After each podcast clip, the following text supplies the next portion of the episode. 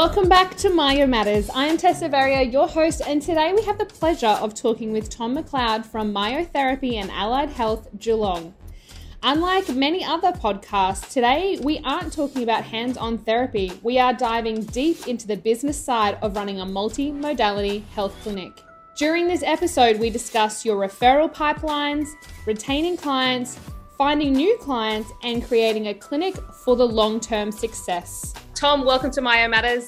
Hi, everyone. Now, Tom, before I dive into things and ask you all the great questions, give me a brief overview. How did you start with Myotherapy and Allied Health Geelong? Well, I've been a myotherapist for about fifteen years. And as we sort of established ourselves, my co-founder in the Myotherapy and Allied Health, we decided to go out on our own and start a clinic in Geelong, sort of an allied health clinic with an outcome-driven approach.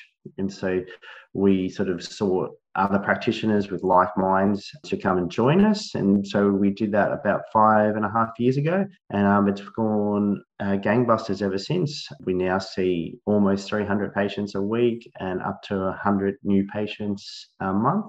And they mainly come from word of mouth, as well as our the pipelines that were sort of created through our social media and website. What really drove you? Like, you were obviously sitting in the industry for about ten years before you'd gone out on your own. What drove you to decide, heck, I'm going to do this on my own? It felt like the natural progression. I really enjoyed uh, the mentoring part. I had done a little bit of teaching. And so it was great to sort of bring on other people within this allied health and help mentor them and get them to become mm. great practitioners. I'd had some great mentors through my initial part of being a myotherapist and could see the benefit of that.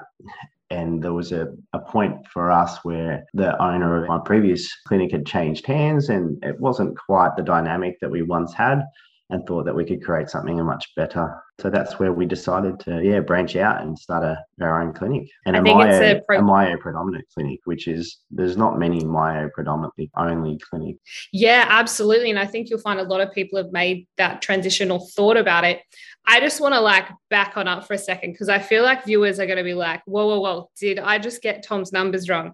I'm here on my calculator, guys, tapping this way. Tom is like three hundred clients a week, which equates to roughly forty-two clients a day. Are we hearing this right, Tom?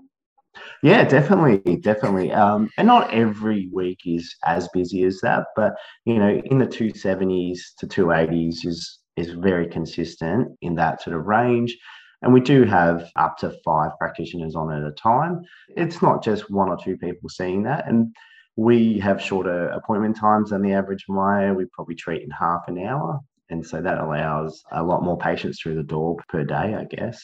This gives you guys a little bit of perspective of why I have picked Tom to come on to talk to us about business and myotherapy and allied health clinics, because it gives you a little bit of a scope as to what he's running through his business and how well thought out this is. It's not just that Tom has just potlucked this, that he has actually done a lot of work in bringing this in. And I know some people are like, forty-two, that's physically impossible. Um, but I promise you, this is how we work. So tell us, what do you think is the important things to remember when we are attracting or even maintaining our new clients, particularly? Well, attracting new clients is like, you have to do that. And word of mouth referrals comes after you've had some of the cold calling clients, because you can't get word of mouth until you've actually had some clients come through the door.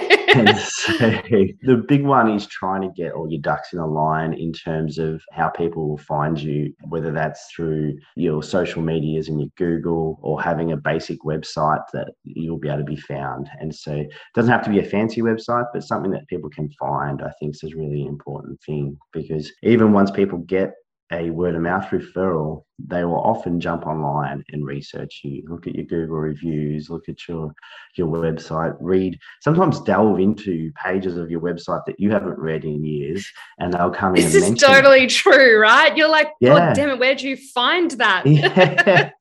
and, and so don't be surprised that, you know, and these are patients that have had a strong referral to you, you will still go and delve into this. And so having that information there and having it all pointing in the same direction, I think, is a really, really important first step yeah, unless you get those first couple of clients, it's very hard to get the word of mouth referrals that come later. I think also an integrated um, online booking system. Uh, we use Clinico, and that works through our website and Facebook. I think that's a twenty-four hour advert for you and a booking system that works all day, every day when you're not in the clinic. Totally agree. Having that access, people do want things now in our society, and having your books available to them to figure that out on their own when they want is really important for sure. In terms of like maintaining clients, mm. it's a little bit sort of different sort of thing. Like I think keeping track of your basic K P Is, which can be a bit of a dirty word when it comes to allied health businesses. Yeah, I can feel people being um, like, I'm out, I'm tough now. Yeah.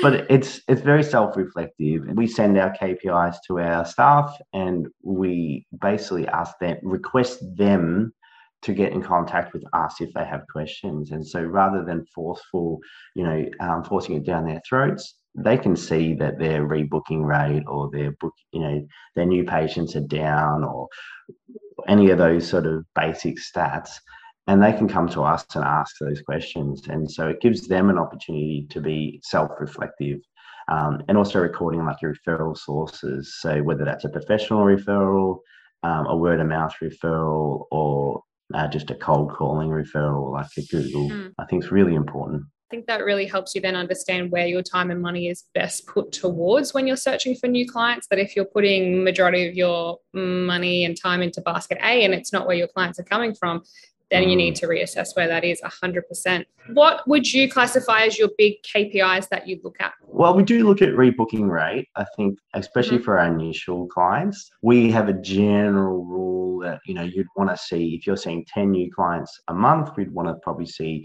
um, eight or nine rebooked. And yeah, so, nice. Which is still like that gives you that sort of little bit of space for those, you know, people that I saw a, a pregnant woman at thirty-nine weeks the other day. And, yep, they're tapping out. She's not coming back for a little while anyway. Um, and so we aim for that. And we often get people to, like our staff, to review those patients that didn't come back. And so whether it's, mm. you know, those three that didn't come back, maybe they're at sixty percent, and those four that didn't come back. And so they might need to then chat to us about the one that was maybe not the exception, if that makes it a sense. And so we definitely look at the rebooking rate. We look at how many times the total that the patients have come back. I can't remember what it's called, a um, average visit oh, like, patients. Ah, uh, yep, yep, yep. It's, again, a very subjective sort of stat. So we don't focus too much on that. We look at that over a three-month and a six-month and a twelve-month period, mm. which helps us. Because there's no point having a bucket load of new patients coming through. Like we had one of our staff, you know, seeing like forty new patients in a month.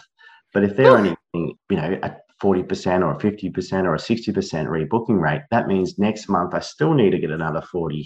Does that make yeah. sense? Yeah, it's like filling a leaky bucket, right? Yeah, yeah, yeah. And so one of the things that we get people to do is very much look at their, which we'll talk about in a minute, I guess, but look at their way that they've written their notes and whether that's reflective on the way that they've booked their patient for the next week or fortnight or whatever they need to do. Yeah, I really like that. And it sounds like we, you know, like it's about practitioners, not just about being hands-on, but truly understanding their practice as a whole. And that means, you know, like how we're communicating with clients. What is my rebooking? How does my treatment and my philosophy or plans actually then correlate to what people are like? We all think we're magical, trust me, but what do our numbers actually tell us? And it's nice to be able to investigate those and grow as a practitioner, mm-hmm. which is not in the hands-on area, but or maybe also other areas. Obviously, existing clients are our easiest clients to keep because we have them already. They don't necessarily cost us a lot of money to be there again and have to build that rapport and relationship with. Where do you think practitioners go wrong when we lose existing clients? You just said it before, communication, communication, communication, mm. one hundred percent. That's the main reason. I think we're all wonderful hands-on practitioners. I don't think um, a lot of people doubt their hands-on skills. I think we're all, you know, have done so many courses or, you know, treated that many patients that you feel confident with your hands-on skills, but it's the, the communication to the client that most people fall short on.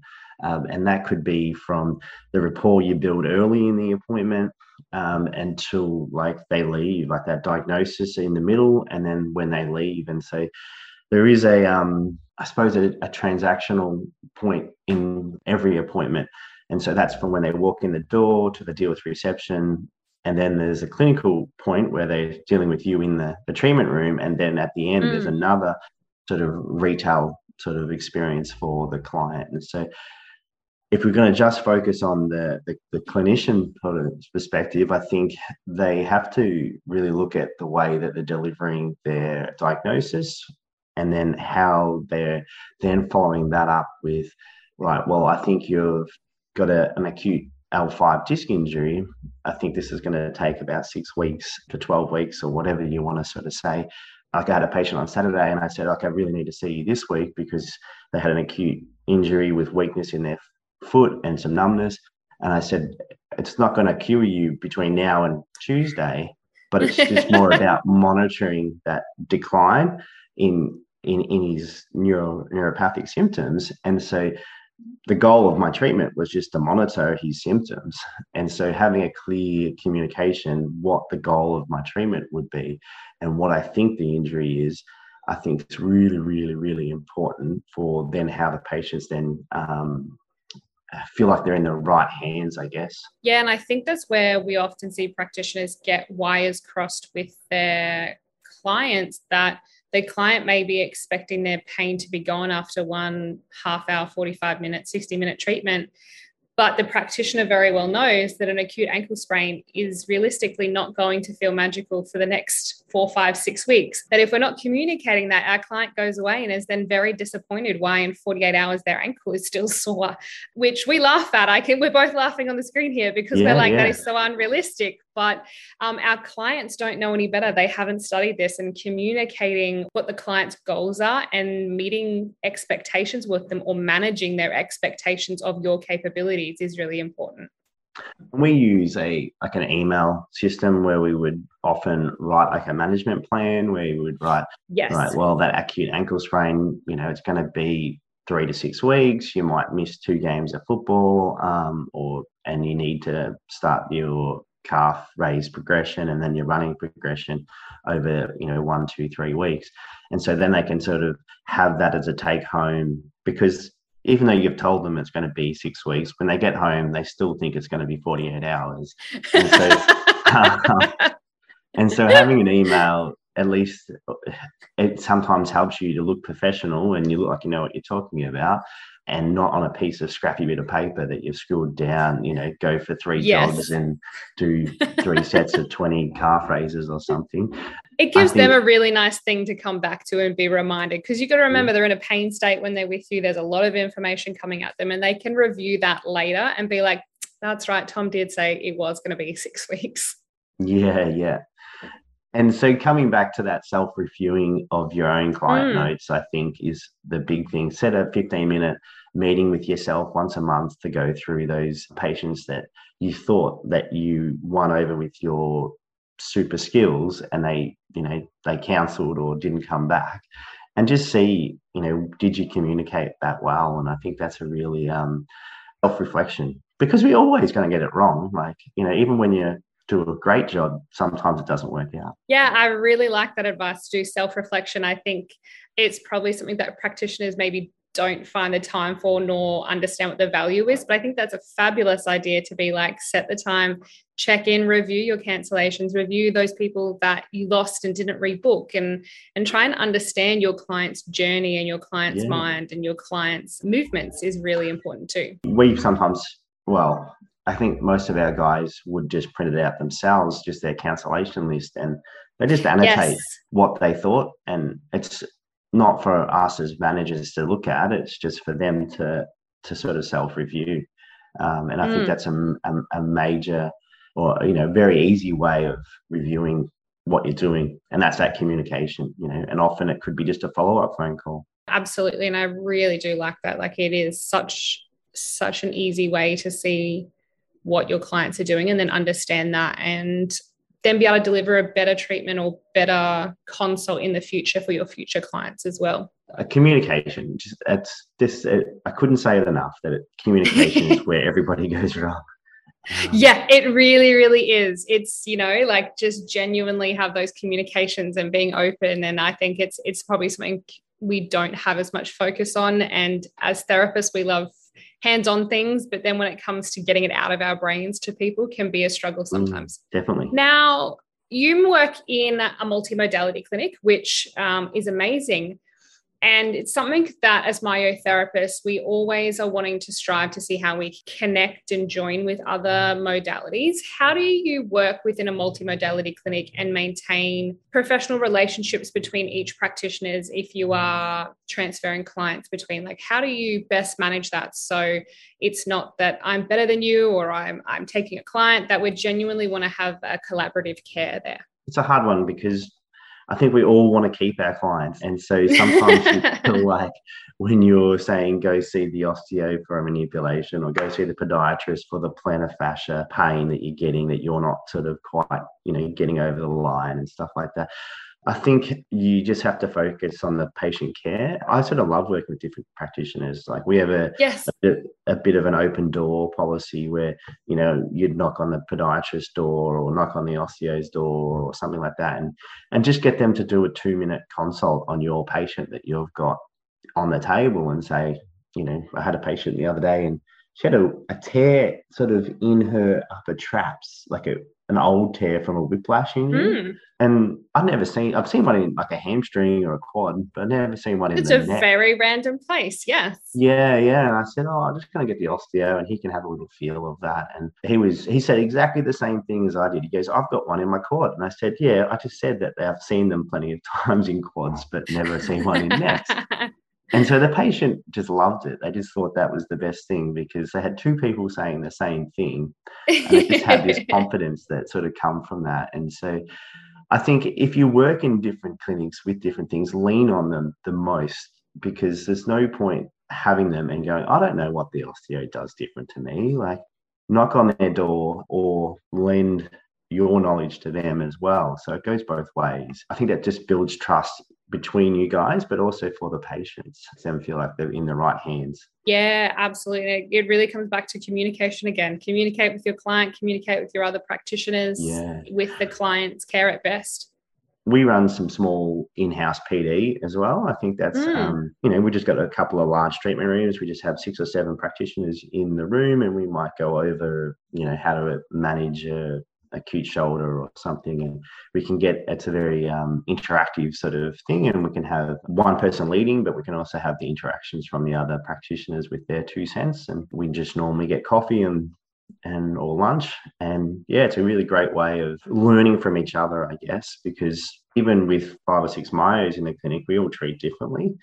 Um, absolutely. The last thing we probably do as a clinic is we do some case studies. So whether that's, we have a formal once a month where we get together and chat through a case study that's sort of either been a super success or a super failure. But we generally do that, you know, whenever we have a coffee, we always talk through a client and try and um, nut out what we've done wrong, and just leaning on those other people within your clinic, uh, whether it's in a G P clinic or something like that. We all have smoker rooms and tea rooms. Just lean on the other people around you. Yeah, absolutely. And I love the idea of case studies because it not only helps you see things from a different perspective, but sometimes it's something that you want to go over with someone and know, either know what you've done right or wrong, and you're able to bounce those ideas. And I think a lot of growth comes from those, particularly whether it's with another myo or remedial, an osteo, chiro, whatever it is, but to see things from others' perspectives at times as well. Oh, one hundred percent. Because most of the time it's that you as a practitioner just want the reassurance that you're doing okay. Yeah. It's like, that's going to take twelve, three months as a minimum, Tom. And it's just sort of like, oh, okay, yeah, I, I sort of, the last time, a couple of times I've treated it, it's only taken three time, three appointments and I've solved it. And it's, and it's like um, that doubt, that self-doubt creeps in sort of thing. So it's really good there's, to chat through that. Yep, there's always those ones when you think, gosh, like what am I missing here? Why is this not changing? Mm, one hundred percent. Now, before we leave today, Tom, what would be your advice to myos that are wanting or considering going out on their own? In Geelong, we've been so lucky, and I'm not sure, I can't speak for every regional town or even in the city, but I think myo is such a great profession, and it's it's growing. And don't be afraid, you know, if you put your name out there, people will come. So I think just, yeah, you've got to be in it to win it. Absolutely. You've really got to take the leap and just hold on. Yeah, grab it with both hands and run. I think that's a really, you really... yeah.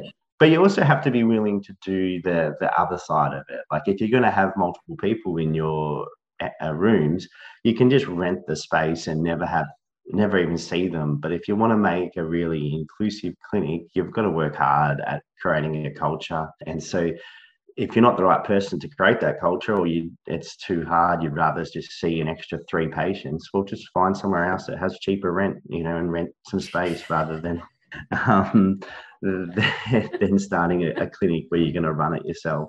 Yeah, I think that's solid advice, to be like, know what type of person you are and lean into that. Not all of us yeah. are cut out to run multimodality clinics. It is a lot of time and a lot of effort and a lot of additional things that we weren't taught at uni. So I think knowing knowing where you fit in that and what is your capabilities and, and your assets, and best work into those. one hundred percent, yeah. Thanks so much for being with us today, Tom. It has been a pleasure to hear about your business and how you have been so successful out in Geelong. I have no doubt everyone is now trying to figure out how to put forty-two clients into a day. um, but it has been an absolute pleasure, and I really hope that people start to lean into those aspects of their business and understand what they're doing as a practitioner as well. So thank you so much for being with us. It has been a pleasure. No worries at all. Thanks very much for your time. Thank you so much for tuning in today to Myo Matters. Myotherapy Australia is an industry-specific association which is dedicated to the myotherapy profession. As always, if there is any guest that you would love to hear from, get in touch and let our team know. Don't forget to check out our website for upcoming and online professional development opportunities, and stay tuned for our next episode of Myo Matters from Myotherapy Australia.